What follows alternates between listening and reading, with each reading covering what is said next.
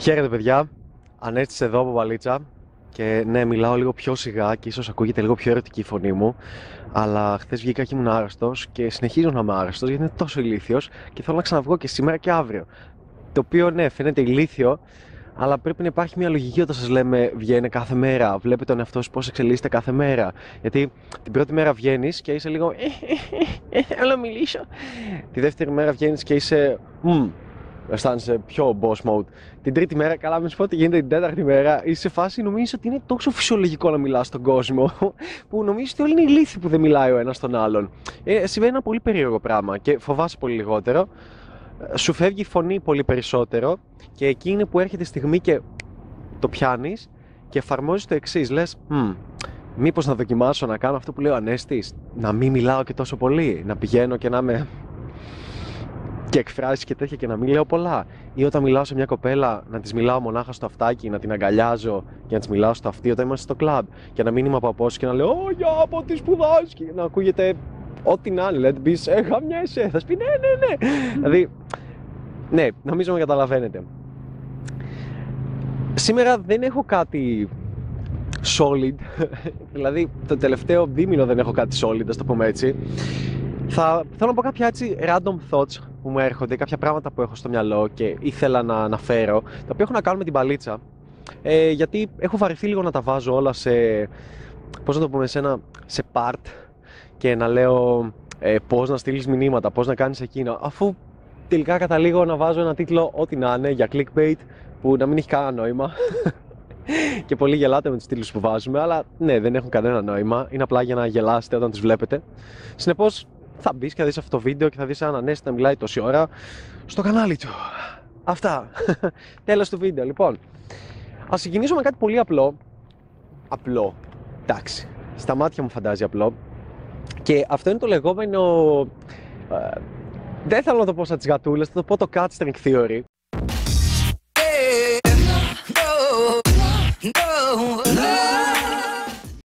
Το οποίο λέει περιληπτικά το εξής. Λέει ότι στις γάτες, από τις γάτες έχουμε να μάθουμε πάρα πολλά για την παλίτσα.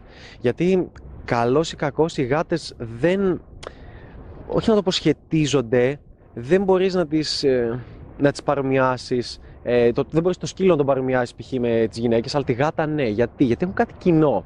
Τώρα θα μου πείτε τις σεξιστή είναι αυτό και τι μαλάκας που λέει τις γυναίκες γάτες, αλλά έλα τώρα γατούλα, δεν τη λες. Ότι νιαορίζει και ότι κάνει νιάου και είναι στην αγκαλίτσα σου δεν είναι σκύλος, δεν την κλωτσάς και ξανάρχεται, αλλά εντάξει, υπάρχουν κάποιες που ξανάρχονται. Τέλος πάντων, κακή συνεννόηση αυτό. ε, αυτό που θέλω να πω είναι ότι το cat theory, στα να σκεφτείς τις γατούλες, τι κάνεις, ότι. Δες, γιατί από πού βγήκε αυτό, ότι αν μια γάτα πάρει ένα κορδόνι και το κουνάς μπροστά της. Ο Χρήστος έχει γατούλα, μπορεί να το πει αυτό το πράγμα. Ναι, το βούτυρο. αν πάρεις ένα κορδόνι και το κουνάς από μπροστά της, μπορείς να την κάνεις να κάνει ό,τι θέλει. Ή ένα laser, ας πούμε, το the laser string, the laser cut theory. Ενώ αν πάρεις το ίδιο κορδόνι και το βάλεις μπροστά στη μούρη της, δεν θα δώσει σημασία. Ε, Χριστό, ε, εγώ με ό,τι γάτα έχω παίξει, έτσι και το έδινα το παιχνίδι μπροστά στη μούρη της, ήταν σε φάση, με, και έφευγε. Και πήγε να κυνηγήσει κάτι άλλο.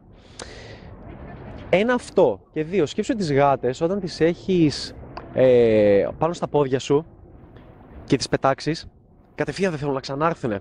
Χρήστο, πες μας γι' αυτό. Αν έχει τη γατούλα σου και ανέβει πάνω και την πετάξεις κάτω, δεν ξανανεβαίνει. Ναι, Ενώ άμα αρχίσει και τη χαϊδεύεις σαν τρελός, πολύ πιθανό να φύγει. Να θέλει να σταματήσει να τη χαϊδεύεις. Εκτός και είναι η γάτα του Χρήστου που μάλλον είναι υπερβολικά χαδιάρα ναι, και ψοφάει στην αγκαλιά του αυτό. Ναι, OK. Okay. Αυτό είναι το cat string theory. Τώρα όμως πού εφαρμόζεται στην μπαλίτσα; Εφαρμόζεται το γεγονός ότι όταν μιλάς με μια γυναίκα και το μάλιστα. Είναι αρσενικό, γι' αυτό όταν έχετε. Κομπλέ. Όταν μιλάς με μια γυναίκα, και αυτή η γυναίκα είναι, ένα, είναι μια όμορφη κοπέλα, έτσι. Δηλαδή, ας πούμε ότι είναι από 8 και πάνω, που δεν είναι θέμα γούστο αν είναι ωραία ή όχι. Είναι απλά ωραία. Και πηγαίνεις και της μιλάς και της δίνεις πολύ προσοχή και της δίνεις επιβεβαίωση και τη μιλάς συνέχεια. Δεν την αφήνεις να πει τα δικά της, δεν τη μειώνεις ποτέ, απλά την ανεβάζεις, απλά της τα δίνεις όλα στο πιάτο. Αρχίζει και χάνει λίγο ενδιαφέρον. Δηλαδή, μπορεί να έχεις στην αρχή πλάκα, αλλά καμιά φορά καταλήγεις να είσαι ο κλόουν, καταλήγεις να λέει άλλη εντάξει, έπαιξα. Τώρα θα πάω να κυνηγήσω αυτό που με κλάνει. Αυτό που δεν με δίνει σημασία.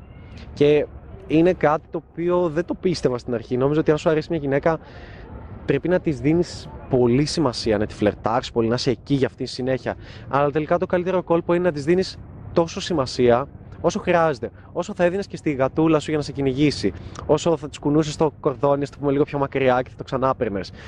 Δώστε την προσοχή που θέλει, αλλά και την προσοχή που δεν θέλει. Κλάστηνα για τη φίλη της. Πάρτινα και γνωρίσει άλλες κοπέλες. Κλάστηνα για κάποια άλλη. Το καλύτερο πράγμα που μπορείς να κάνεις, βέβαια είναι λίγο πιο high challenge. Ε, δεν είναι για τα άτομα που μόλις ξεκινήσατε. Ωπω, αν έκανε αυτό. Όχι, μπορείς να το δοκιμάσεις, αλλά μάλλον θα αποτύχει. Θα φανείς θα φανείς ότι δεν πηγάζει από μέσα σου και ότι βγαίνει, βγαίνει ψεύτικο. Ε, είναι αυτό που θες να δείξεις ότι έχεις μια αυτοπεποίθηση. Γιατί, γιατί δεν μπορείς να πεις Πώς να έχω αυτοπεποίθηση, ε, Έχει αυτοπεποίθηση όπως λένε τα άρθρα της LIFO. Και πας εσύ στο κλαμπ, Ω, γεια, και το παίζεις ότι έχεις αυτοπεποίθηση. Και μετά τα 2-3 λεπτά που είχες τις έτοιμες ατάκες, μπάζεις είναι γιατί δεν βγαίνει από μέσα σου, δεν πηγάζει από μέσα σου αυτοπεποίθηση. Άρα το ίδιο συμβαίνει και σε αυτό που θέλω να σου πω ότι δεν υπάρχει καλύτερο πράγμα από το να πάρεις μια γυναίκα κάτω challenge σε κάθε γυναίκα που θα μιλάς, θα επιτρέπεται να μιλήσεις σε μία επόμενη, μονάχα εφόσον πάρεις τη γυναίκα με την οποία μιλάς από το χέρι, πάτε σε μια άλλη κοπέλα, μιλήσετε, τις αισθήσεις, τη γνωρίσει και αρχίσει και φλετάρει με την άλλη κοπέλα. Και μετά μπορείς να πάρεις και τις δύο κοπέλες και να πάτε κάπου αλλού. Και μη σου πω μπορείς να τη πεις ότι είναι και challenge, ότι θα σε γνωρίσω μετά αγόρια και θα γνωρίσετε σε μένα κοπέλες. Και αυτό είναι τόσο υπέροχο και τόσο δυνατό και μπορείς όχι μόνο να γνωρίσεις μια νέα κοπέλα που θα είναι πολύ πιο όμορφη και θα είναι το δεκάρι εκεί μέσα και θα πει Μαλάκα, ποιος το μπούτσο είναι αυτός που ήρθε με δύο κοπέλες στην αγκαλιά του και μου μίλησε και κάνουμε χαβαλέ. Και αυτές οι δύο είναι και ωραίες. Ποιος είναι, θέλω να το γνωρίσω. Ε, ένα είναι αυτό και δύο, το οποίο είναι πολύ σατανικό, μπορεί να τη λες την άλλη ότι σε φίλη μου. Ε, εσύ θα μου γνωρίζεις κοπέλες ή έλα πάμε να μου βοηθήσεις να φλερτάρω και θα, να, να, να, την πασάρει σε έναν άλλον άνδρα και θα παρατηρήσεις ότι ενώ την έχεις κλάσει τόσο πολύ και έχεις εφαρμόσει αυτό το που λέμε το cut string theory και ότι τη τραβά την κλωστήλα μακριά, την παίρνεις, θα δεις ότι αν στο τέλος της δώσεις σημασία και θες να το γυρίσεις σε φάση να πάτε κάπου μαζί, να θες να τη φασώσεις, να πάτε κάπου πιο, πιο απομονωμένα, είναι πολύ πιο πιθανό να συμβεί από ότι αν πήγαινε απλά να την πέσει στην αρχή. Οπότε συμβαίνει κάτι υπέροχο, πολύ σατανικό, ότι είτε θέλεις αυτή την κοπέλα με την οποία πήγες να της μιλήσεις στην αρχή και σε, και σε απορρίψει, θα έχεις γνωρίσει μια άλλη, είτε αν σε απορρίψουν οι επόμενες, θα έχεις γνωρίσει αυτήν. Οπότε χάνεις πολύ λιγότερο και είναι και πολύ πιο challenge και πολύ πιο ωραίο να το προσπαθήσεις. Αυτό με το catching theory θέλω να το έχεις στο μυαλό σου ότι όταν μιλάς με μια γυναίκα στην αλληλεπίδρασή σας δεν πρέπει να δίνεις πάρα πολύ σημασία. Γιατί αν δίνεις full σημασία, η άλλη χάνει το ενδιαφέρον της για σένα. Είναι στο στυλ ότι, πώς να το πω, Θυμήσου το από το Λύκειο, από το Πανεπιστήμιο, από μια φίλη που έχεις, όταν ερχόταν το καλό παιδί και της έδινε πολύ σημασία, ε, της τύπωνε τις εργασίες, τη βοηθούσε με τα μαθήματα, ε, της έκανε όλα τα χατήρια κτλ. κτλ τότε τι γινόταν, γινόταν κάτι διαφορετικό; Ε, του δίνει αυτή η κοπέλα περισσότερη σημασία, έλεγε Ω, ο Κωστάκης που κάθεται δίπλα μου, ε, μου τύπωσε όλες τις εργασίες. Και μου έδωσε και λουλούδια. Και μου είπε ότι με αγαπάει. Και μου είπε ότι θέλω να τα φτιάξουμε. Και μου είπε ότι είναι το πιο υπέροχο πλάσμα στον κόσμο γιατί νόμιζες ότι η Μαρία δεν προτιμούσε και δεν προτιμάει να επιδειχτεί με τον Κωστάκη και προτιμάει να επιδειχτεί με τον ε, μπαρ. Με, τέλος πάντων, δεν θέλω να πω εμένα, με τον μπάρμα που την κλάνει και δεν τη δίνει σημασία. Με τον τύπο που έχει και άλλες γυναίκες, τον θέλουν και άλλες γυναίκες. Με τον τύπο που, OK, okay, τη γνώρισε, OK, okay, φασώθηκε μαζί της, αλλά μπορεί να πάει να φασωθεί και με μια άλλη. Γιατί μπορεί να θέλει αυτό τον τύπο. Γιατί η ίδια θεωρία που εφαρμόζεται για τις γάτες εφαρμόζεται και για τις γυναίκες και εντάξει τώρα μεταξύ μας εφαρμόζεται και για τους άνδρες για όλους τους ανθρώπους. Πάντα κυνηγάμε αυτό που δεν μπορούμε να έχουμε, αυτό που προσπαθεί να φύγει. Δεν λέω τώρα να είσαι ο μαλάκας ο οποίος φεύγει. Ε, γεια, και φεύγει. Όχι, όπως και δεν θα πιάσεις σε μια γάτα να της δώσεις λίγη σημασία και φύγεις, αλλά πρέπει να παίζεις πάντα σε αυτή τη, σε αυτή τη λεπτή γραμμή, ας το πούμε, που έχει να κάνει με το πόσο προσοχή δίνει σε μια γυναίκα. Και όσο εξελίσσεσαι και όσο βγαίνεις έξω και όσο προσπαθείς, και όσο μιλάς, και όσο αποτυγχάνεις, και όσο τροσάκυρα, και όσο παίρνεις gratification. Μπράβο, Ανέστη! Wow, μας έφτιαξε το κέφι! Βαριόμασταν εδώ πέρα και όλοι οι άλλοι οι άνδρες είναι χάλια και μπράβο που ήρθες εσύ. Και όσο, και όσο δέχεσαι τέτοια σχόλια κτλ. Και, και αυξάνεσαι, αρχίζεις σιγά σιγά να μπορείς. Είναι κάτι, ένα πολύ υπέροχο skill.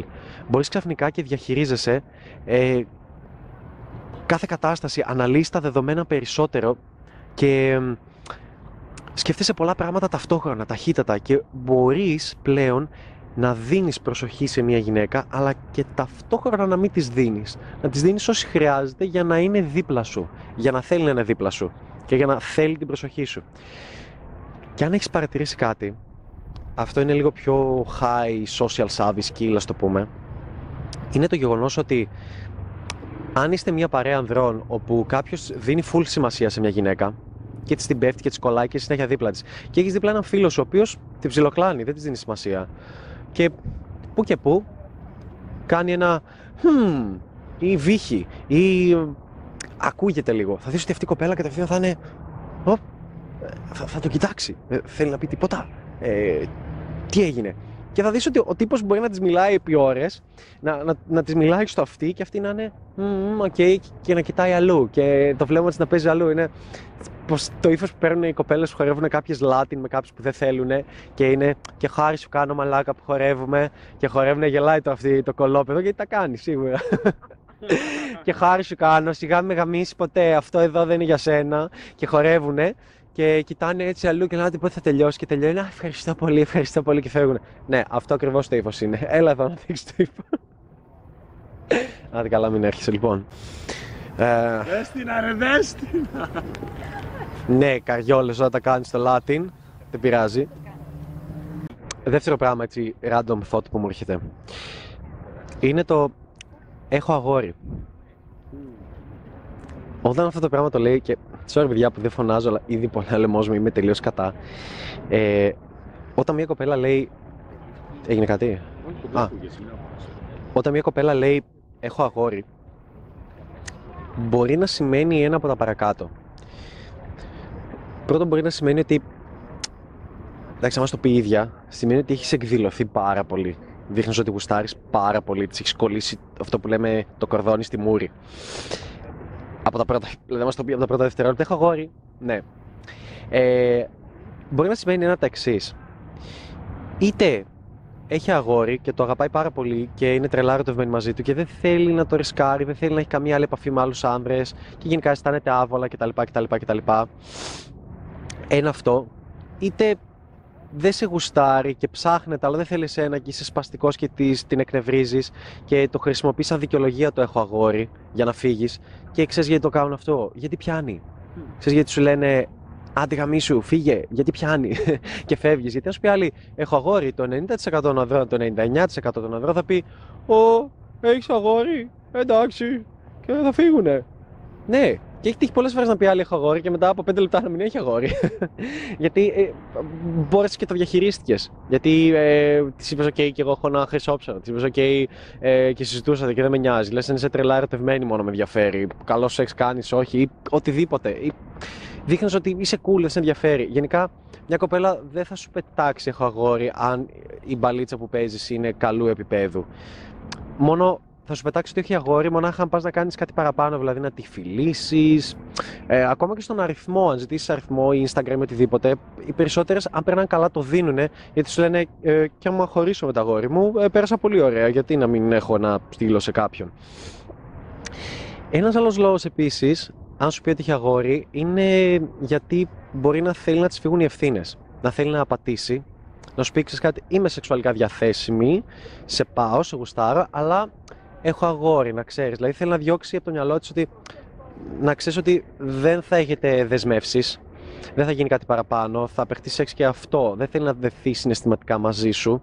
Οπότε μπορεί να σου πετάξει ότι έχει αγόρι, γιατί αν τελικά κάνετε σεξ, η ευθύνη πέφτει και καλά σε σένα. Ενώ πρακτικά και αυτή έχει ευθύνη, αλλά το νιώθει έτσι μέσα της με, με την ατάκα Έχω αγόρι. Ναι, και μου έχει, ας πούμε, το πιο περίεργο και πιο άκυρο που μου έχει τύχει σε αυτό το πράγμα είναι μια κοπέλα που είχα γνωρίσει να, να φασώνεται μαζί μου, να μου λέει ε, έχω αγόρι, να μην της δίνω σημασία και μετά πηγαίνει να φασώνεται με ένα φίλο μου και να γυρίζει πίσω και να ξαναφασώνεται μαζί μου. Αυτό έχει χρόνια που συνέβη, αλλά ε, ο λόγος ήταν ότι αυτή η κοπέλα βγήκαμε, γίνανε και άλλα πράγματα, δεν έχει σημασία. Αλλά το νόημα είναι ότι όταν τη ρώτησα μετά και ήμουν πολύ πιο μικρός, θυμάμαι δηλαδή. Πεις να έχει και ρε φίλε, αυτό το πράγμα και 6 χρόνια. Δηλαδή, ξέρω είμαι τελείως κατόνυμο τότε. Τελείως κατόνυμο. Δεν είχα ιδέα. Ιδέα, τίποτα. Και όταν την είχα ρωτήσει, μα καλά, γιατί έγινε αυτό το πράγμα, είχε γυρίσει και μου είχε πει, ε, γιατί δεν ήθελα να έχεις ελπίδες ότι κάτι θα γίνει παραπάνω. Απλά σεξ ήθελα να κάνουμε. Αυτό. Ε, να βγαίνουμε και να περνάμε καλά.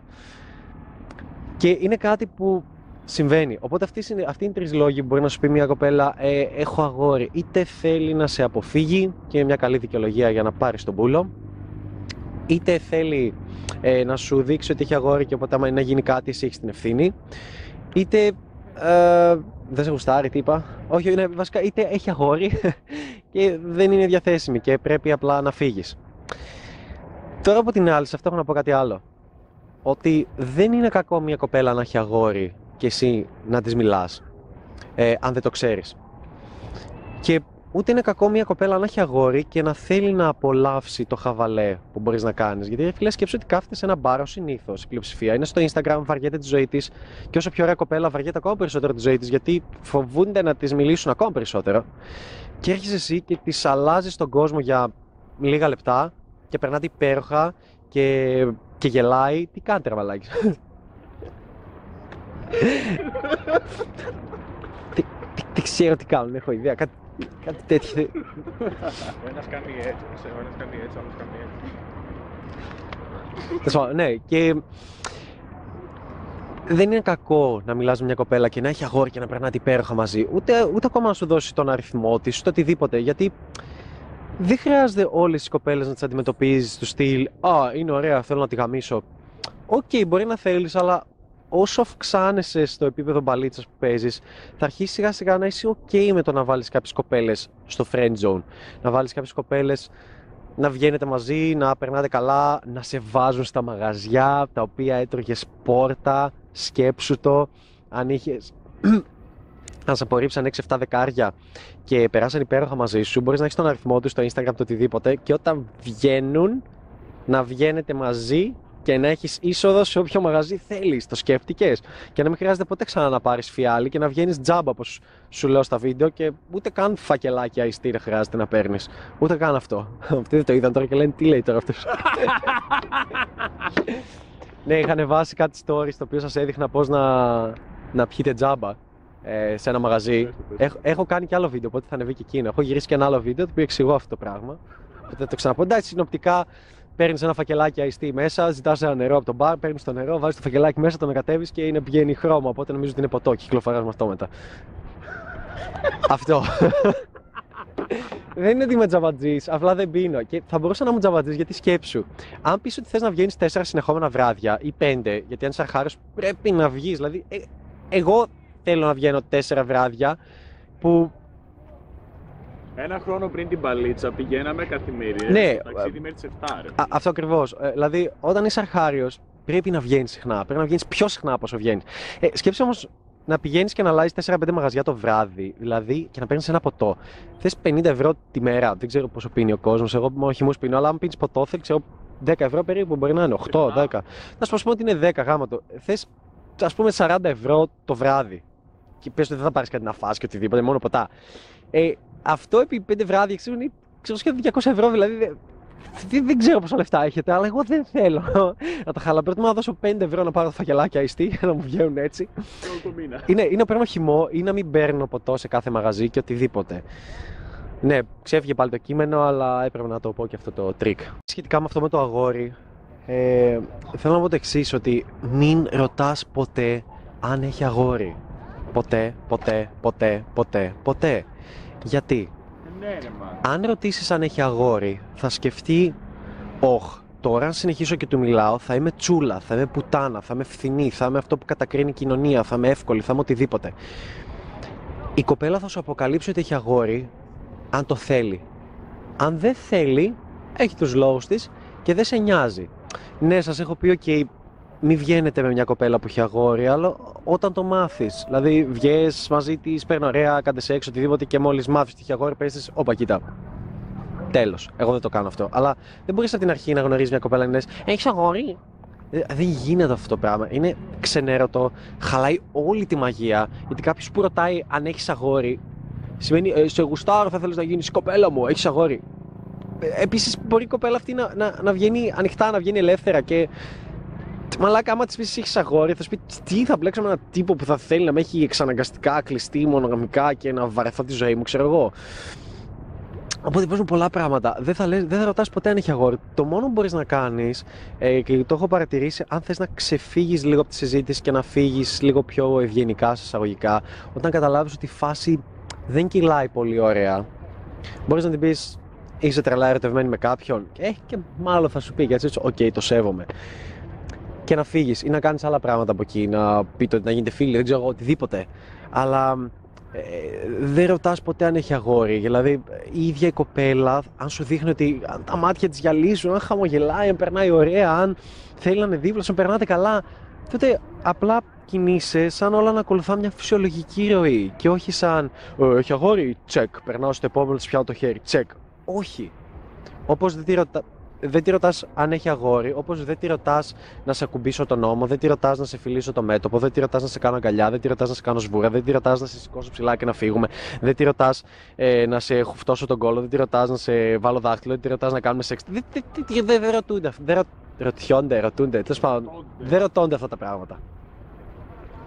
Με τον ίδιο τρόπο δεν, δεν ερωτάτε και το αν έχεις αγόρι.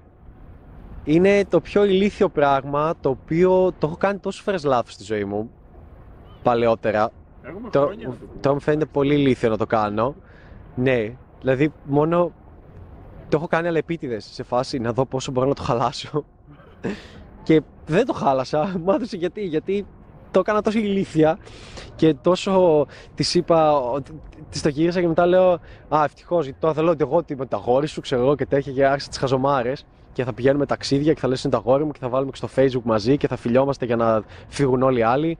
Ε, και χίλια δυο που εντάξει κατάλαβα ότι έκανα πλάκα. Γιατί σε έλεγα θα σε κλειδώσω σπίτι, δεν θα βγαίνεις με τις φίλες σου, θα, κα- θα βγαίνεις μόνο μαζί μου, δεν θα έχεις φίλους και θα είμαστε ερωτευμένοι, θα το ανεβάζουμε στο facebook, οι γονείς θα είναι ευτυχισμένοι και θα πάνε σπουδάσει ο δικηγόρος για όλοι να χαίρονται και άλλα τέτοιες βλακίες. Γι' αυτό το δέχτηκε. Αν την έλεγα, ε, ε, Γεια Ανέστης, ε, πριν σου μιλήσω όμως θα ήθελα να είμαι σωστός. Μήπως έχεις αγόρι; Ε, ε, δηλαδή, δηλαδή δεν, δεν μπορώ να σκεφτώ κάτι άλλο. Ω, ντόγκο, Να ρωτήσουμε κάτι. ρωτήστε, εγώ μπορώ να χαϊδεύσω το σκύλο. Βεβαίως. Ρωτήστε ό,τι θέλετε. Ωραία. Τι ακριβώς κάνατε. Γυρίζουμε ένα θρίλερ με σκύλους και όποιος σκύλος σταματάει. Α, Όχι, πλάκα κάνει. Είμαστε εγώ ένα ξέρω ότι κάνατε πλάκα. κανάλι. Γιατί δεν έχεις να σε χαϊδεύσω, ντόγκο. Ζιζέλ, πήγαινε αγάπη μου που σε αγαπάνε, γιατί πρέπει να πω εγώ γι' αυτό. Α, γυναίκα είναι. Ε, αν δεν της πω δεν. θα Πρέπει να πάει. κάνουμε το πρώτο βήμα οι άντρες γι' αυτό. Ναι. Λοιπόν, μιλάω που ήμουν να γάμισε τώρα με τη Ζέλ. Γάμισα τα που ήσουν. Ε, το τσάι μου. Κάτι για τα αγόρια έλεγα, μην τις λες. Ε, αυτά λοιπόν, πέρασε η Ζέλ, έγινε διακοπή. Το αγόρι ήταν όταν τρόλαρα. Αυτό έλεγες. Α, ναι. Ποτέ μην ρωτάς. Ε, α, αυτό τώρα διακόπηκε, ήρθε ένα σκυλάκι η Ζιζέλ. Πάμε στο επόμενο. Φούτσε τι. Fuze. Fuze, γιατί το Ice Tea πέθανε και η Coca-Cola διαφημίζει το Fuze πλέον. Φούτσε, πάρ τα αρχίδια μου, έτσι είναι άμα ξέρεις γερμανικά. Μπορεί να είναι οκ. Δεν ξέρω γερμανικά, φούτσε είναι, όντως. λοιπόν, ένα άλλο πράγμα πολύ σημαντικό που πρέπει να αναφέρω σχετικά με την μπαλίτσα είναι ότι η μπαλίτσα παίζεται έξω από το σπίτι σου. Ναι, έχω γυρίσει και βίντεο που λέω όταν δεν βγαίνεις έξω τι συμβαίνει και τα λοιπά ή κάτω με το στανιό και άλλα διάφορα. Αλλά είναι πολύ σημαντικό. Η μπαλίτσα παίζεται έξω από το σπίτι σου. Δεν παίζεται ούτε μέσα στα βιβλία, όσα υπέροχα βιβλία και αν υπάρχουν που να μιλάνε για κοινωνικοποίηση, ψυχολογία, μπαλίτσα, ξέρω εγώ, οτιδήποτε. Δεν παίζεται ούτε στο ίντερνετ, ούτε στο YouTube, ούτε βλέποντας τα βίντεο του Ανέστη και του Χρήστου ή χιλιάδες άλλα βίντεο. Είναι ο λόγος για τον οποίο λέμε ότι για κάθε ώρα που ξοδεύεις στο YouTube και βλέπεις ένα βίντεο ή διαβάζεις ένα βιβλίο, βγες έξω 4 ώρες, βγες έξω 3 ώρες και εφάρμοσέ τα, προσπάθησε να αποτύχεις. Είναι πάρα πολύ σημαντικό γιατί οι περισσότεροι άνθρωποι κλείνονται και λένε ε, θα βγω όταν μάθω τα βασικά. Θα βγω όταν διαβάσω 3-4 βιβλία. Θα βγω όταν, όταν χάσω 20 κιλά. Θα βγω όταν ε, θα γίνω fit, θα βγω όταν θα έχω δει πολλά βίντεο, θα έχω δει όλα τα βίντεο της μπαλίτσας, τότε θα βγω. Θα βγω όταν θα μετακομίσω σε ένα καλύτερο μέρος. Όχι. Μαθαίνεις και παράλληλα καθώς μαθαίνεις βγαίνεις και έξω από το σπίτι σου και τα εφαρμόζεις. Διαφορετικά κάνεις μια τρύπα στο νερό, γίνεσαι απλά ε, αυτός που του αρέσει να διαβάζει μόνο τη θεωρία αλλά δεν βγαίνει ποτέ έξω να τα εφαρμόσει. Αυτός γίνεσαι. Οπότε ναι, η μπαλίτσα παίζεται έξω από το σπίτι σου και όταν βγαίνεις θα πρέπει να νιώθεις ότι είναι μία ημέρα την οποία θα πρέπει να χαρείς, θα πρέπει να την απολαύσεις. Θα μου πεις τώρα, ρε Ανέστη, δεν μπορώ να την απολαύσω γιατί βγαίνω και τρώω απορρίψεις. Γιατί βγαίνω και η ψυχολογία μου γίνεται σκατά.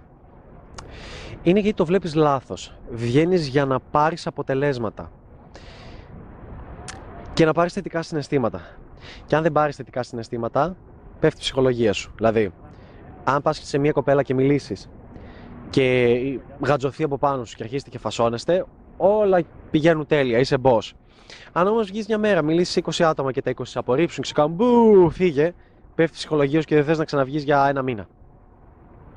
Αυτό είναι τέρμα λάθος. Θα πρέπει να μάθεις και να εκπαιδεύσεις τον εαυτό σου ότι κάθε μέρα που βγαίνω, κάθε αποτυχία μου μαθαίνει και κάτι. Κερδίζω και κάτι. Γιατί ε, το έχω ξαναπεί και στον Παλίτσα Guild που έχουμε εκνευρίζομαι τις πολλές φορές με κάποια ερωτήματα ότι μου τις πάει πάρα πολύ όταν κάποιος ξεκινάει την παλίτσα και θέλει να τα μάθει όλα με τη μία. Θέλει να μάθει αυτό, ποιο είναι αυτό το μυστικό, αυτό το κόλπο, ώστε να πηδήξω κάποια επίπεδα και να μην χρειαστεί να κάτσω να κάνω αυτό που κάνει ο Ανέστη, ο Χρήστος, ο υπόλοιπος κόσμος. Μαλάκα μου, βγαίνω σαν ουμπάς τέσσερα χρόνια, σαν μέτριος ενάμιση χρόνο, σαν πιο βελτιωμένος ένα χρόνο και σαν ε, γαμάτο super wow που νιώθω ε, βγαίνω κάπου στο μισό χρόνο. Και τον επόμενο μισό χρόνο θα νιώθω ότι τον προηγούμενο μισό χρόνο έβγαινα σαν μέτριος. Γιατί; Γιατί είναι αυτό που λέμε ότι όταν κάποιος αρχάριος βγαίνει στην αρχή, γουστάρει με τα αποτελέσματα, γουστάρει με την επιτυχία.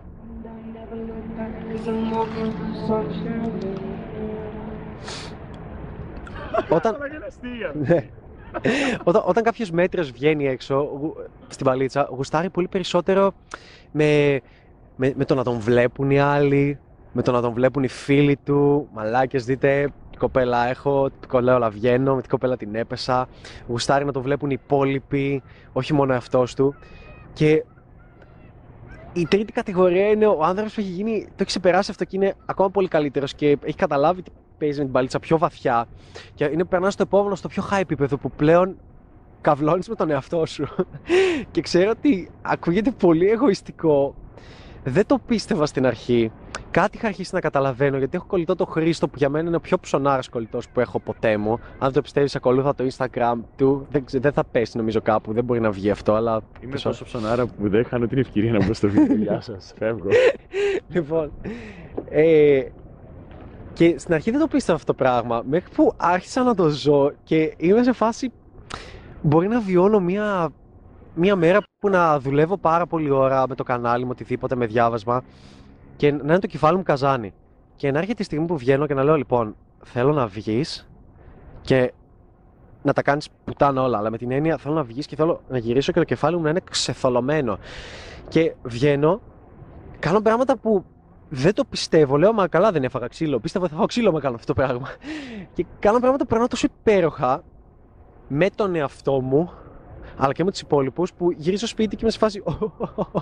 Ωχ, τι μαλακίες έλεγα. Σκέφτομαι τι χαζά έκανα. Όχι, ξέρω, έπιασα τα βουζιά της άλλης ή την πήρα και τη σήκωνα και περπατούσαμε εκεί. Ή θα με έδερνε ένας, αλλά τον είπα τι ωραίο αγόρι που είσαι και γκέι και τα λοιπά και δεν με έδιρε.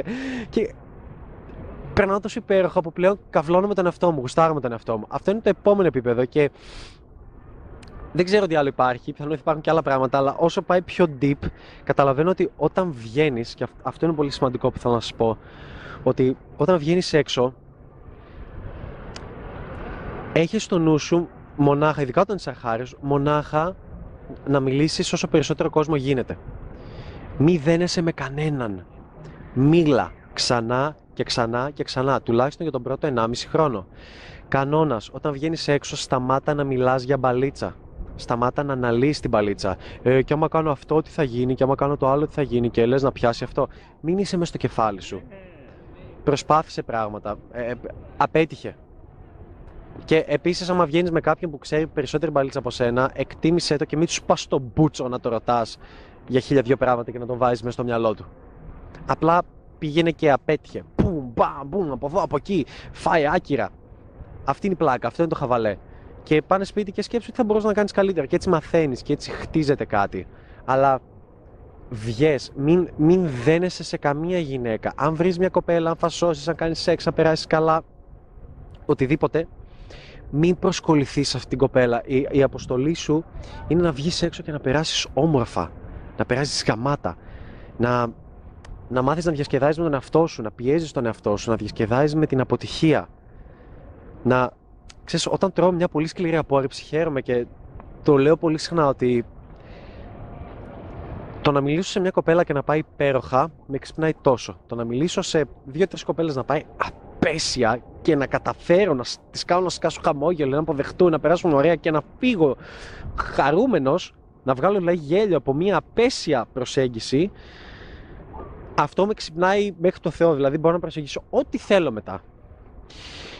Και είναι τόσο σημαντικό και δεν θέλω να προσκολάσει πουθενά σε καμία κοπέλα να μην παίρνει αυτό το one it is που λέμε ότι the one, ότι τη γνώρισα και oh wow και θα κάτσω σπίτι μου τώρα και δεν θα βγαίνω και θα βγαίνω μόνο με αυτή και γάμα την παλίτσα. Ε, γιατί ε, στόχος σου πρέπει να είναι. Ε, κάνε το εξής. Σκέψου.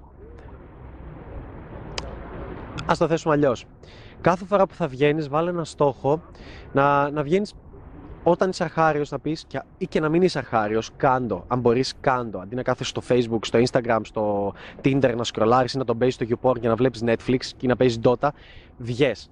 Βγες τέσσερις φορές την εβδομάδα. Τέσσερις συνεχόμενες, μέρα παραμέρα, οτιδήποτε. Βγες και μίλα σε. Τι να σου πω. Σε, σε τέσσερα άτομα την ώρα. Σε, σε τρία άτομα την ώρα. Έτσι, σε τρία άτομα την ώρα μίλα.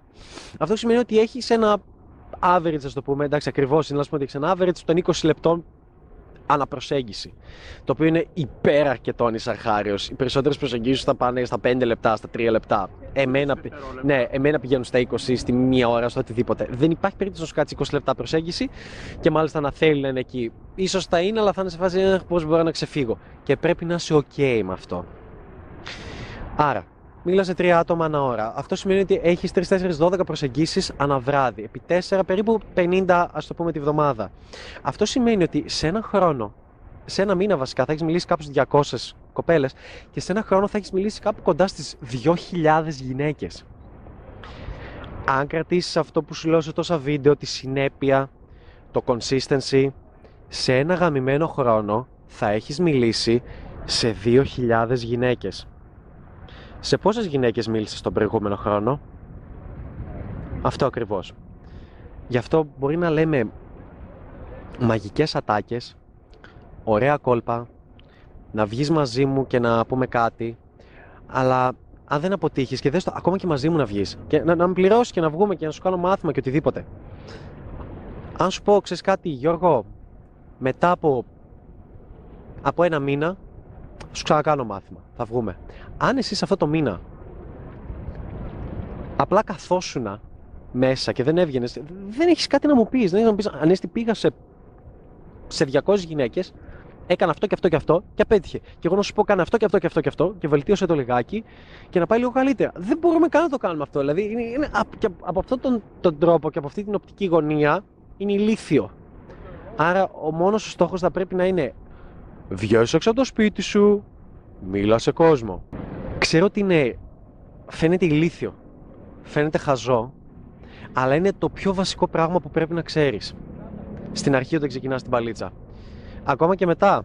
Όσο καλύτερος γίνεσαι, τόσο περισσότερο παίζεις το μυαλό σου και σου λέει: Ε, βγαίνεις με τρεις γκόμες, κάνεις σεξ με τέσσερις γυναίκες. Γιατί να βγεις; Εκεί είναι ακόμα πιο σημαντικό να βγεις έξω από το σπίτι σου.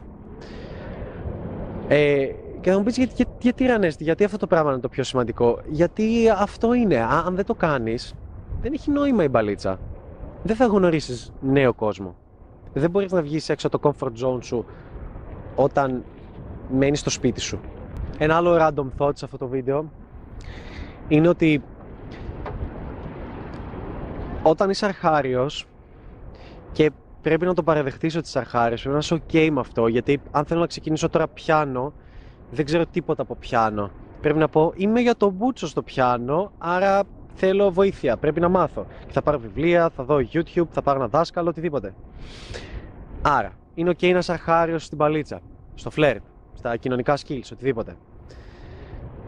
Και όταν βγαίνεις έξω, αναρωτιέσαι και λες, ρε γαμό, γιατί κάποιες γυναίκες είναι τόσο social savvy, είναι τόσο πολύ πιο γαμάτες στα κοινωνικά skill, γιατί, γιατί είναι σαν να, σαν να κατέχουν τον κόσμο, σαν να μπορούν να πούν τα πάντα, σαν να μπορούν να δεχτούν τα πάντα, να κάνουν τα πάντα. Γιατί έχουν κάνει περισσότερη εξάσκηση. Μία όμορφη γυναίκα η οποία θα αρχίσει να βγαίνει στα μαγαζιά από τα 15-16 είναι όλη στα πόδια της οι μπάρμαν, οι πορτιέρδες κάνουν χάρες, στέλνουν μηνύματα στο facebook, dick pic, friend request, άγνωστοι, ε, μοντέλα, οτιδήποτε τη στέλνουν, ε, instagrammer, influencer και όλα αυτά όπως τα λένε και δέχεται τόση επιβεβαίωση και τόσα πεσήματα και τόσες προσεγγίσεις που δεν μπορείς καν να, να το διανοηθείς. Δηλαδή, χθες μιλούσα με μια κοπέλα, δεν ήξερα ποια ήταν και την έκλανα κιόλας, μου δείχνει το Instagram, είχε 42.000 follower, ήταν από αυτή Instagram influencer και λέω για να δω πόσα μηνύματα έχεις και είχε 1800 μηνύματα, μηνύματα έτσι. Εγώ 1800 μηνύματα δεν είχα όλη μου τη ζωή. και αυτή πήγε έτσι και λέει τι να απαντήσω, ούτε καν κάθομαι να τα σβήσω. Λέει, δεν... Παίρνει χρόνο να σβήσει τα μηνύματά της από τους περίεργους που της στέλνουν πράγματα στο Instagram. Για φαντάσου. Συνεπώς, μια κοπέλα είναι πολύ... έχει περισσότερα κοινωνικά skill από σένα, μια 20χρονη κοπέλα, μια 19χρονη όμορφη κοπέλα, γιατί κάθε φορά που βγαίνει της μιλάνε άνδρες, κάθε μέρα όταν πάει να ψωνίσει, όταν πάει ξέρω εγώ, μια βόλτα στην παραλία, οτιδήποτε. Μπορεί να της μιλήσουν καλοί άνθρωποι, περίεργοι άνθρωποι, οτιδήποτε. Αλλά σχεδόν παντού τη φλερτάρουν. Οπότε συνηθίζει να αλληλεπιδράει σε αυτό, συνηθίζει να τα διαχειρίζεται. Και πόσο μάλλον μια γυναίκα η οποία έχει περάσει από νύχτα, έχει δουλέψει σε νύχτα, σε κλαμπ, σε μπαρ, σε οτιδήποτε, σερβιτόρα, ε, πόρτα, ό,τι θες. Ειδικά αυτές οι γυναίκες είναι πιο ετοιμόλογες από ποτέ. Γιατί σχεδόν τα πάντα έχουν ακούσει. Ε, ε, εσύ πρέπει να κάνεις τη διαφορά, αλλά σαν αρχάριος δεν μπορείς να κάνεις τη διαφορά. Και ακόμα και αν σου πω τη μαγική ατάκα, μετά τα τρία λεπτά που θα σου φύγει η μαγική ατάκα, θα φύγει το ενδιαφέρον και δεν θα μπορείς πάλι να κάνεις τη διαφορά. Θα γίνεις, ας πούμε, ένα με τη μάζα, δεν σου δίνει σημασία. Αν και αυτό μια γυναίκα έχει καλύτερα κοινωνικά skills από εσένα όταν είσαι αρχάριος και πρέπει να είσαι OK με αυτό. Δεν είναι κακό. Έτσι, είναι φυσιολογικό. Και αυτό θα φτιάξουμε μαζί σου, αυτό θα φτιάξεις και εσύ όταν ξεκινάς να μαθαίνεις μπαλίτσα. Γιατί, ποιο είναι το μυστικό για έναν άντρα να μάθει μπαλίτσα, να βγαίνει έξω συχνά να μιλάει, να αποτυγχάνει. Το είπαμε. Ποιο είναι το μυστικό για μια γυναίκα να μάθει μπαλίτσα, απλά να βγαίνει έξω με τις φίλες της και να μην μιλάει, να κάθεται και να πίνει το ποτό της και να είναι χαμογελαστή. Αν είναι χαμογελαστή, θα της μιλάνε άπειροι. Αν δεν είναι, θα της μιλάνε αυτοί που είναι λίγο καλύτεροι και μπορούν να αντιμετωπίσουν τις πιο beach snob face κοπέλες. Ναι, γενικά δεν έχει νόημα η μπαλίτσα για τις γυναίκες και γι' αυτό οι γυναίκες κατά πλειοψηφία παίζουν μέτρια μπαλίτσα. Και όσο πιο όμορφη είναι μια γυναίκα, τόσο πιο μέτρια μπαλίτσα παίζει. Γιατί δεν της χρειάστηκε ποτέ. Και μεταξύ μας τώρα, ούτε εσύ θα ήσουν εδώ να με βλέπεις, ούτε εγώ θα ήμουν εδώ να κάνω τα βίντεο. Αν, αν όλα μου ήταν εύκολα στη ζωή από την έννοια του ερωτικού, του φλερτ. Μια γυναίκα μπορεί να κάνει σεξ με όποιον θέλει. Τον πάρει τηλέφωνο πει τώρα και να κάνει σεξ σε ένα μαγαζί οπουδήποτε. Αν και εγώ το είχα αυτό, δεν θα έβρισκα το κίνητρο, τη φαιά ουσία, το νόημα, να ασχοληθώ με την παλίτσα. Δεν θα έβλεπα τίποτα. Θα έλεγα ε, δεν έχω γκόμενο, είναι από επιλογή, θέλω να βρω, βγαίνω, φοράω το στενό μου το κορμάκι, το φαρματάκι μου, δίνω με μουνάρα και βγαίνω και βρίσκω γκόμενους. Αν θέλω να κάνω απλά σεξ, δεν ξέρω ποιον βάζω από κάτω κάθε βράδυ το βαρέθηκα αυτό, άρα θέλω να έχει και κάτι άλλο, να έχει χιούμορ, να έχει χρήματα, να έχει αμάξι, να έχει από εδώ, να έχει από εκεί και αρχίζουν όλα αυτά. Δεν είναι παράλογο. Ούτε βιβλία θα διάβαζα, ούτε για business θα διάβαζα, ούτε τίποτα. το πιστεύω. Είναι πολύ δύσκολο μια όμορφη γυναίκα να βρει κίνητρο για αυτά τα πράγματα στη ζωή. Και είναι ίσως η μεγαλύτερη παγίδα στην οποία πέφτουν νεαρές όμορφες γυναίκες. Ότι είναι πολύ χαζές στην νεαρή ηλικία και δεν εννοώ χαζέ. Πολλές είναι street smart. Street smart με την έννοια ότι επειδή βγαίνουν συχνά έχουν αλληλεπιδράσεις με κόσμο και γίνονται πιο έξυπνες γιατί γίνεσαι πιο έξυπνος με την παλίτσα. Αλλά είναι χαζές με την έννοια ότι ποια γυναίκα στα 19 της, στα 20, στα 23 θα κάτσεις και να διαβάσει Eckhart Tolle, ποια θα κάτσεις να διαβάσει Jordan Peterson, ε, Μπουσκάλια, ποια θα κάτσεις να, μιλεί, να διαβάσει Όσο ε, και άλλες χίλιους δυο τίτλους από διάφορα βιβλία που είναι πολύ ενδιαφέροντα, ξέρω David Data, ποια; Και συνήθως, αν διαβάσει, ήταν γιατί έμπλεξε με έναν γκόμενο, ο οποίος διαβάζει αυτά τα πράγματα και της είπε Α, πάρε και διάβασε αυτό το βιβλίο. Όπως συμβαίνει με μένα, όπως συμβαίνει και άλλους με άλλους ανθρώπους. Ποια γυναίκα θα κάτσει να ασχοληθεί με την αυτοβελτίωση στα 18 της όταν τα έχει όλα εύκολα. Όταν, όταν μετά που μπαίνει σε ένα κλαμπ, τι ανοίγονται οι πόρτες, ανοίγονται τα μαγικά χαλιά, προτάσεις, δουλειές, τα πάντα. Ποια; Ούτε εγώ θα τα έκανα όλα αυτά τα πράγματα.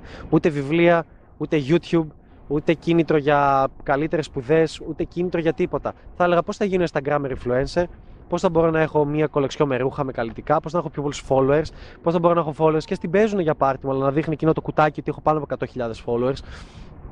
Και ξέρεις κάτι, το πιο έξυπνο θα ήταν να διαβάσω και ένα βιβλίο, να πάω σε ένα πανεπιστήμιο, να πάρω και γνώσεις, να εξελιχθώ, να είμαι γυμνασμένη, να έχω ένα όμορφο σώμα. Αλλά εννοείται ότι θα έπρεπε να εκμεταλλευτώ την ομορφιά μου. Και καλά κάνετε και το κάνετε οι γυναίκες και εκμεταλλεύεστε αυτό το πράγμα. Γιατί αν μπορούσα με μια φωτογραφία, με ένα βίντεο από ένα προϊόν, με ένα διαγωνισμό, εγώ να βγάλω 500 ευρώ, 1000 ευρώ, δεν θα το έκανα. Χθες θα το έκανα. Και ο, ο Χρήστος εδώ που είναι ακόμα περισσότερη ψωνάρα, ε, έχει καμιά φορά που λέμε με ένα εκατομμύριο ευρώ μια πίπα θα έπαιρνες από κάποιον και λέει φυσικά πλάκα κάτσε. θα, του, θα, του, θα του έτριβα και την κυλίτσα, ξέρω εγώ. Ναι, OK, okay, σε αυτό μπορεί να πούνε κάποιοι άλλοι όχι, αλλά δεν θα έβγαζα φωτογραφία το σεξι μου σώμα, το κωλαράκι μου μαγιό για να πάρω 600 ευρώ, 1000 ευρώ ή και ένα καλλυντικό το διαφημίσω επειδή ο Κωστάκης από την Άνω Ραχούλα θα έλεγε αυτή είναι πουτάνα επειδή, επειδή τι, βγάζω απλά μια φωτογραφία αντί και γαμήσου δηλαδή Πραγματικά είναι ο πιο εύκολος τρόπος να βγάλεις λεφτά και είναι ένα, ένα πολύ ωραίο ανέκδοτο που έχω ακούσει. Είναι από stand-up comedy, ένα ξένο και μου άρεσε πάρα πολύ αυτό το πω. Είναι, λένε το εξής. Μία γυναίκα η οποία είναι οχτάρι έχει μαζί της πορτοφόλι αλλά άμα βγεις μαζί της ένα ραντεβού, έτσι. Μια γυναίκα που είναι οχτάρι έχει μαζί της πορτοφόλι, αλλά είναι άδειο. Έχει απλά το κινητό, δεν έχει λεφτά. Μια γυναίκα που είναι νιάρι και έχει βγει μαζί σου για ραντεβού, για φαγητό, ας πούμε, ε, απλά έχει ξεχάσει τα πάρει μαζί της στο πορτοφόλι. Ε, μια γυναίκα η οποία είναι δεκάρι, έχει μια ιδέα πώς μοιάζουν τα χρήματα. Ε, πιστεύει ότι βγαίνουν από το Instagram και από influencer και από τέτοια πράγματα. Φυσικά δεν έχει πορτοφόλι, δεν το χρειάζεται. Μια γυναίκα που είναι ε, εφτάρι, κουβαλάει κάποια χρήματα μαζί της, ξέρω εγώ, έχει το νου της. Μια γυναίκα που είναι εξάρι, έχει και πιστοτικές κάρτες, έχει και κουπόνια, έχει και από το, αυτό το Lidl που δίνουν τις προσφορές, έχει τα πάντα. το ένα συν ένα του WhatsApp, όλα. Ναι, και ξέρω, ακούγεται σεξιστικό, αλλά τι να κάνουμε, είναι αλήθεια. Και αν ακούγεται σεξιστικό, εσύ η οποία κοπέλα είσαι δεκάρι, την επόμενη φορά που μια τύπησα σε ένα κλαμπ το έχω πει σε ένα και άλλο βίντεο, στα αρχίδια μου το ξαναλέω. Την επόμενη φορά μια τύπησα που είναι εξάρι σε ένα κλαμπ φάει πόρτα, μην πεις με ύφος εγώ ξέρεις ποια είμαι και μπαίνω και σημαίνεις έξω, πάρ την και πες είναι και αυτή μαζί μου. Και όταν 10 άντρε τρώνε πόρτα και εσύ περπατάς με, περπατάς με τις τρεις μουνάρες φίλες σου και μπαίνεις στο κλαμπ και ποια είμαι εγώ, μπαίνεις στο κλαμπ γιατί είσαι μουνάρα, μπαίνεις στο κλαμπ γιατί σε θέλουν, γιατί σου ωραίο γκομενάκι σεξιστικά μπαίνεις στο κλαμπ και οι άλλοι δεν μπαίνουν. Οπότε, αν σου τη πάει ο σεξισμός και δεν είναι ωραίο, πάρε τους 10 τυπάδες και πες: Είναι μαζί μου μάκι που είναι πόρτα και αντιμετώπισε έτσι τον σεξισμό, άμα θέλεις. Αλλά μπα. Έτσι. Άρα, αυτά που λέω δεν είναι και τόσο σεξιστικά. Ε, είναι λίγο αλήθεια και ίσως γι' αυτό πονάει. Ένας τελευταίος για αυτό το βίντεο χρυσός κανόνας είναι ότι για κάποιον που στη λόγο no homo, ε, στην παλίτσα συμβαίνει το εξής. Αυτός που επιδιώκει λιγότερο το αποτέλεσμα και αυτός που ενδιαφέρεται λιγότερο για το αποτέλεσμα είναι αυτός που τελικά βρίσκεται πιο κοντά στο αποτέλεσμα ή το, το λαμβάνει, το κάνει κτήμα του. τι θέλω να πω, ακούγεται λίγο περίεργο. Δεν σημαίνει η ηλίθια κοστάκι που βλέπεις στο βίντεο ότι «Α, μ' αρέσει μια κοπέλα, άρα δεν της μιλάω, δεν με νοιάζει το αποτέλεσμα γιατί δεν την έχω». Σημαίνει ότι μπορείς να μιλήσεις σε μια κοπέλα, να δείχνεις ότι ενδιαφέρεσαι λίγο και καθόλου και πολύ και λίγο και να φύγεις και οτιδήποτε και να μιλάς αλλά να μην σε νοιάζει και άμα σου κάτσει το βράδυ, να μην σε νοιάζει και άμα σε πάρει τηλέφωνο την επόμενη μέρα, να μην σε νοιάζει αν θα δεχτεί το μήνυμά σου οτιδήποτε. Και ο άλλος ο τύπος που θα είναι δίπλα και θα της δίνει συνέχεια σημασία, δεν πρόκειται να την κερδίσει εκείνο το βράδυ. Τι περισσότερες πιθανότητες έχει ο τύπος που δεν τον ενδιαφέρει και τόσο. Και ποιος έχει περισσότερες πιθανότητες, ένα. Γιατί βασικά κάποιες γυναίκες θα πηδούσαν άνετα έναν rockstar ή τον Johnny Depp ή οτιδήποτε, ενώ ξέρουν ότι πηδάει άλλες 10, άλλες 20. Και θα τον πηδούσαν και θα λέγανε Δεν με πειράζει, όποτε με πάρει τηλέφωνο βγαίνουμε. Γιατί δεν ενδιαφέρεται για το αποτέλεσμα ο Johnny Depp ή ένας rockstar ή ένας τύπος που παίζει πολύ μπαλίτσα. Γιατί ε, και δεν είναι περίεργο να το πετύχεις αυτό. Ήδη, άμα έχεις τρεις γυναίκες στον κύκλο σου, τις οποίες βγαίνεις, ας το πούμε, σταθερά και ανοιχτά και το ξέρουν, δεν σε νοιάζει και τόσο αν η Μαρία που τη γνώρισε σου πει όχι, ή τα παίζει δύσκολη, δεν θέλει να κάνετε σεξ, δεν θέλει να βγείτε, ή δεν σου απαντήσει το μήνυμα. Χαίστηκες. Θα πάρεις τηλέφωνο και θα πεις Έλα, Νατάσα, να βγούμε σήμερα. Ναι, θα βγούμε και βγαίνεις. Και μπορεί να μην είναι μία από αυτές τις τρεις, να είναι μία από τις επόμενες που γνώρισες σε ένα μαγαζί. Γιατί δεν ενδιαφέρεσαι και τόσο για το αποτέλεσμα. Και ίσως, ίσως λέμε ίσως, αν απαντήσεις την κοπέλα που σε απόρριψε ένα απλό, ε, σου λέει Δεν θα μπορώ σήμερα να βγούμε, έχω κανονίσει και να πεις OK, okay, και σε δεις στο Instagram να διασκεδάζεις ή εξαφανιστείς, περνάς υπέροχα γαμάτα, μάλλον τότε θα σου στείλει η ίδια και θα ενδιαφερθεί. Γιατί, γιατί θα σου πει Ποιος είναι αυτός ο μαλάκας ο οποίος δεν ενδιαφέρεται καθόλου για το αποτέλεσμα; Είσαι Πόσο... 15 ώρες offline, που τι κάνεις; ναι, ναι, αυτό. Μα καλά, γιατί είναι τόσες ώρες offline και δεν μπαίνεις στο Facebook, ας πούμε; Ναι, ε, είναι πολύ σημαντικό να το έχεις αυτό στο μυαλό σου. Ότι όποιος ενδιαφέρεται, όσο λιγότερο ενδιαφέρει για κάτι, τόσο πιθανότερο είναι να το πετύχεις όσον αφορά την παλίτσα.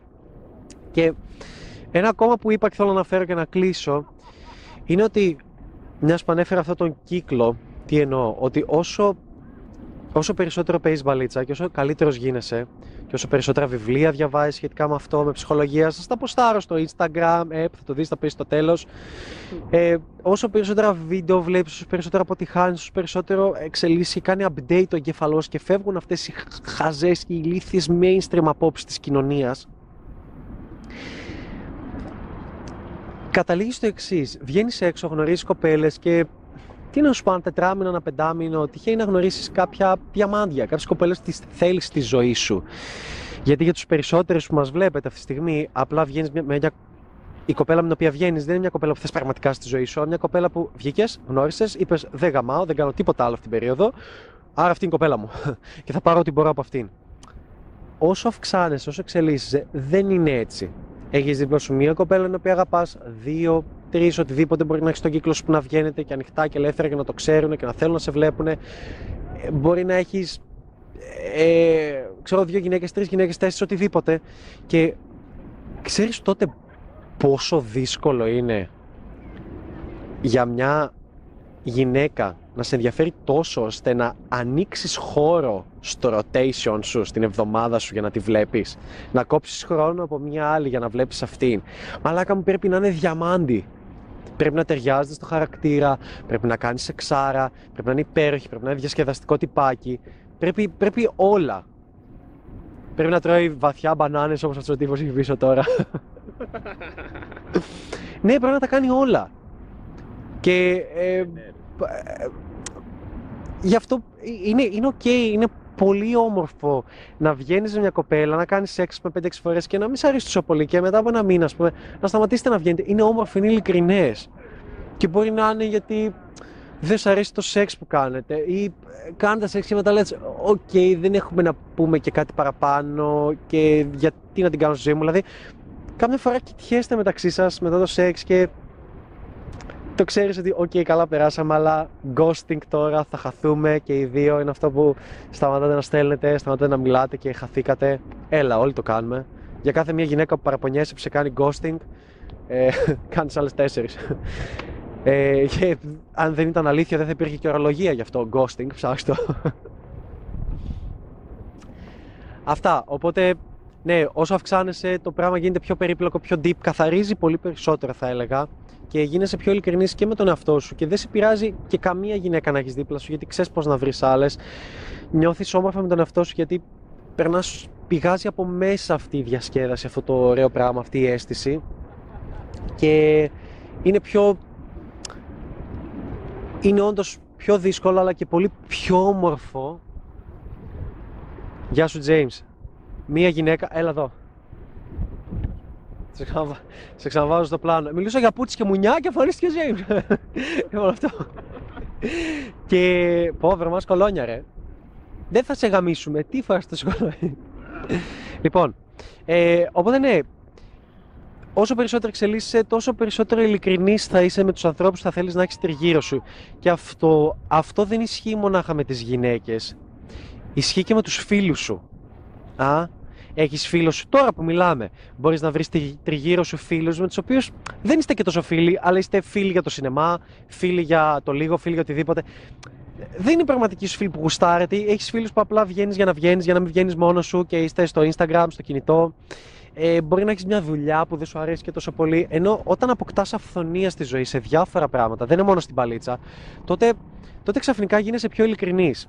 Και άμα έχεις πέντε δουλειές να διαλέξεις που τις αγαπάς και τις πέντε, θα διαλέξεις πραγματικά αυτή που αγαπάς. Αν έχεις μόνο μία και δεν τη γουστάρεις, αλλά δεν έχεις λεφτά για να ζήσεις, δεν θα τη γουστάρεις και τόσο πολύ. Αν ε, έχεις, δεν έχεις φίλους και δεν ξέρεις πώς να κάνεις φίλους και δεν βγαίνεις έξω από το σπίτι σου και έχεις μόνο ένα φίλο, θα βλέπεις αυτόν τον ένα φίλο είτε θες είτε όχι και δεν θα γουστάρεις και τόσο πολύ και θα βγαίνει απλά για ταινίες, ξέρω εγώ. Ε, το ίδιο συμβαίνει και με τις κοπέλες. Το ίδιο συμβαίνει με όλα τα πράγματα. Και. Δεν ξέρω, νομίζω. Φαίνεται λίγο εγωιστικό αυτό που λέω με την αυθονία, αλλά το πιστεύω πάρα πολύ. Γιατί, Γιατί ήμουν ένας άνθρωπος που δεν είχε αυθονία και επειδή τώρα έχω εδώ και χρόνια έχω, καταλαβαίνω πώς είναι αυτό και γι' αυτό σου είπα ότι δεν έχει σημασία τόσο να έχεις γυναίκες δίπλα σου. Μπορεί να μην έχεις, να μην έχεις καμία πιο σοβαρή σχέση, ελεύθερα, ανοιχτά, οτιδήποτε. Μπορεί να μην αγαπάς καμία, αλλά πρακτικά μπορεί να περνάει κόσμος από πίσω και να αγαπήσεις αυτόν τον κόσμο. Περνάει από πίσω. ε, αλλά βασικά μπορεί να είσαι OK με τον εαυτό σου και να ξέρεις πώς να διασκεδάσεις και να περνάς ακόμα καλύτερα. Αυτό. Ε, αυτό νομίζω έχει να διδάξει η μπαλίτσα περισσότερο. Πώς να είσαι ειλικρινής με τον εαυτό σου, πώς να καταλαβαίνεις περισσότερα πράγματα για τον ίδιο σου τον εαυτό, πώς να μην συμβιβάζεσαι, πώς να μην μασάς αυτό που θα λέγαμε πιο αναρχικά, πώς να διεκδικείς τη ζωή σου, πώς να μην ζεις τη ζωή άλλων, π.χ. των γονιών σου, πώς να μην είσαι μες στο κεφάλι σου αλλά να ζεις έξω από το κεφάλι σου και να δοκιμάζεις νέα πράγματα; Και ένα τελευταίο και κλείνω, βέβαια λέω εδώ και πόση ώρα ένα τελευταίο και κλείνω έχω κάποιους ανθρώπους που με βλέπουν και μου λένε ή και χθες μου τύχε, ας πούμε, μιλούσα μια κοπέλα και μου το είπε, ήταν 24 χρόνια, είναι πολύ μεγάλη. Τέλος πάντων, δεν θέλω να κάνω hating. Ε, μου λένε, καλά, δεν βαρέθηκες δεν βαρέθηκες να βγαίνεις, δεν βαρέθηκες. Πότε θα οριμάσει, δεν, δεν βαρέθηκες να μιλάς σε κόσμο, να φλερτάρεις, να την πέφτεις. Δεν, δεν το βαρέθηκες. Δηλαδή, έως πότε θα το κάνεις αυτό, έλεος. Έχω να πω το εξής. Βρες μου τι καλύτερο μπορώ να κάνω Παρασκευή βράδυ. Και θα το κάνω. Τι καλύτερο. Θα μου βρεις ένα γαμάτο μέρος, θα πάμε να κάνουμε ορειβασία και θα είναι υπέροχο. Θα πάμε να κάνουμε σκι, scuba diving, θα πέσουμε από τον ουρανό, οτιδήποτε. Πάμε να το κάνουμε. Κάθε Παρασκευή μπορείς να μου το βρεις. Και να είναι φθηνό, να μπορώ με ένα φακελάκι αϊστή να το κάνω, τζάμπα. Ή μόνο με 4 ευρώ βενζίνη. Τι πιο γαμάτο μπορείς να κάνεις, δηλαδή. Δεν μπορώ να το καταλάβω και το κάνει και κόσμος ο οποίος έπαιζε, ας πούμε, μπαλίσσα μου λένε Έχω βαρεθεί πλέον και δεν παίζω, δεν βγαίνω γιατί είναι πολύ επίπονο. Ε, είναι και διασκεδαστικό όμως. Τίποτα άλλο. Είναι διασκέδαση. Περνάς καλά, περνάς υπέροχα. Δεν έχω βρει τίποτα πιο διασκεδαστικό και τίποτα πιο present to the moment και to the point από αυτό. Ναι, μπορεί να είναι present to the moment, να νιώθεις τη στιγμή να μπαίνεις σε μια Ferrari και να γκαζώνεις. Γι' αυτό, γι' αυτό οι άνδρες πολύ γουστάρουν τα γρήγορα αυτοκίνητα. Γιατί έχεις αυτή την αδρεναλίνη και δεν σκέφτεσαι τίποτα, νιώθεις τη στιγμή. Γι' αυτό γουστάρεις το gaming. Γι' αυτό παίζεις gaming και νιώθεις ξύπνιος και γουστάρεις πάρα πολύ εκείνη τη στιγμή. Γιατί νιώθεις present to the moment. Ε, γι' αυτό το λόγο και εγώ γουστάρω την παλίτσα. Γιατί νιώθω present the moment. Όταν μιλάς σε μια όμορφη γυναίκα και είναι δίπλα και άνδρες και τέτοια, διαχειρίζεσαι την κατάσταση και καταπολεμάς όλες αυτές τις δυσκολίες, τότε ξυπνάει ο οργανισμός σου. Χθες, ακούγαμε μυξωμένος, ακούγαμε ηλίθεια, ακούγαμε άρρωστος και, και είμαι και κρατάω το μικρόφωνο εδώ για να μην φωνάζω και το έχω εδώ. Ε, Χθες ήμουν πολύ χάλια, πολύ ηλίθια και ήμουν. Θέλω να προσεγγίσω και να έχω και τον James δίπλα. Ήταν μπορεί να στα πει, να δει τα story, δεν έχω δίπλα ιδέα. Και ήμουν σε φάση. Ε, θέλω, ξέρω, και μίξες και ζαλισμένος. Ναι, ήμουνα, αλλά έφαγα αποτυχίες, μίλησα και όταν μίλησα σε κάποια στεράκια μου άρεσαν πάρα πολύ. Μέσα μου ήταν σαν να είχα πιει πέντε καφέδες. Δεν έχω πιει ποτέ πέντε καφέδες, μόνο μισό πίνω. Αλλά ξύπνησα τόσο πολύ. Μου φύγε η αρρώστια, μου φύγαν τα πάντα. Ναι, και μετά δεν μπορούσα να μιλήσω, αλλά είναι υπέροχο αυτό το συνέστημα και μην αφήσεις κανένα να σου κάνει shaming γι' αυτό και καμία κοπέλα να σου πει στα 24 χρονών ε, ε, ε δες τι μου έβαλε και θα το πάω να γελάσω Πήγα και μίλησα, μου λέει Α, υπέροχος, πολύ ωραία τα λες. Μ' άρεσε πάρα πολύ και μπράβο που δεν είσαι σαν τους άλλους. Και χίλια δύο, ε, με επιφημούσα, μου δίναν gratification και στιγμή. Μου λέγανε μπράβο, Ανέστη, είσαι πάρα πολύ ωραία. Αλλά έχουμε αγόρι. Και μου λένε πώς χρόνο είσαι, είσαι μικρός, ξέρω εγώ, 19. Και λέω, πού το κόβει αυτό από την εμφάνιση. Μου λέει, Όχι, λέει, από τον αυθορμητισμό, λέει, που μιλάς. Και λέω, what, what the fuck, λέω μέσα στο μυαλό μου. Δεν είπα κάτι εκείνη τη στιγμή. Αλλά λέω, τι, στα 19 μου δεν θα μπορούσα καν να κοιτάξω ένα δεκάρι το οποίο θα καθόταν σε ένα μαγαζί μια φίλη της. Σε ένα μαγαζί που είναι για να πιεις κρασί, κυριλέ, και εγώ να μπω στο μαγαζί, να κάτσω στα γόνατα και να της μιλήσω. Δεν θα μπορούσα καν να το φανταστώ. Και στα μάτια μιας τέτοιας γυναίκας φαίνεται ανώριμο, φαίνεται άντε πότε θα οριμάζεις και δεν θα κάνεις ότι σοβαρεύεσαι μετά. Ναι, γιατί αυτή η κοπέλα τα έχει με ένα 30 διάρκεια. Αυτή η κοπέλα είναι 24 και είναι μουνάρα. Πολύ όμορφη γυναίκα και βγαίνει από τα 16 της και από τα 16 μέχρι τα 24 έχει δει τόσο κοινωνική ελεπίδραση, τόσα πεσήματα, τόσες ευκαιρίες, τόση ευκολία στη ζωή, τόσα πράγματα που δεν νιώθει ότι έχει να κατακτήσει κάτι σε αυτό. Δεν χρειάστηκε ποτέ να πάει να μιλήσει σε ένα μαγαζί σε κάποιον. Ποτέ. Γιατί μια γυναίκα στα 24 νιώθει ότι έχει φάει τον κόσμο με το κουτάλι, της ζωή με, κουτά, με το κουτάλι. Ένας άνδρας στα 24, μπουρδες. Για να στο κάνω πιο όρημα. Δεν έχει φάει καθόλου τη ζωή με το κουτάλι. Ένας άνδρας στα 19 δεν έχει ιδέα πώς είναι η ζωή. Βγαίνουν άνδρες, έχει τύχει να βγουν άνδρες μαζί μας. Δεν ξέρω εγώ μαζί μου και έχω εδώ πούμε, και το, το James που ήταν δίπλα. Και με είδε 5 λεπτά να μιλάω στην αρχή και ήμουν από τι πιο νούμπικε φάσει της ζωής μου γιατί ήμουν πολύ κρύος, ας πούμε, και μου λέει: Wow, δεν είχα ιδέα. Δεν είχα ιδέα ότι αυτό μπορούσε να συμβεί. Οπότε, πώς μου λες ότι ένας άνθρωπος που είναι 18-19 χρονών ξέρει τα πάντα για τον κόσμο ή 23-24, ενώ δεν τα έχει δοκιμάσει και μιλάμε εδώ για άνδρες. Έτσι, οπότε μην μπερδεύετε. Μπορεί μια γυναίκα να κάνει άθελά της shaming και να πει ναι, δεν θα σοβαρευτείς κάποτε. Και είναι ok γιατί είναι πρέπει να γίνει έτσι, γιατί βιολογικά θα πρέπει να έχει παιδί στα 25. Είναι η τέλεια ηλικία για να έχει παιδί, για να γίνει μαμά. Είναι λογικό, αλλά με ποιο θα το έχει το παιδί, με τον 35 Με αυτό θα το έχει το παιδί, όχι με τον 24. Άρα μην ακούς τι λένε οι γυναίκες στην ηλικία σου. Δεν έχει κανένα νόημα. Το αντίστοιχο με μένα που είμαι 24, αυτή τη στιγμή 23, είναι μια γυναίκα που είναι 16. 16 και, 16 και βγαίνει στα κλαμπ. Αυτό είναι το αντίστοιχο. Το αντίστοιχο με μια γυναίκα που είναι 22 είναι ένας άντρα που είναι 38 και παίζει μπαλίτσα από τα 20. Αυτό είναι. Αυτά. Ξέρω τα βγάζω το κεφάλι μου, μου αρέσει πιο πολύ αυτό το βίντεο. Ήμουν ο Ανέστης, αυτή ήταν η μπαλίτσα, αυτό το 5 minute wisdom λες.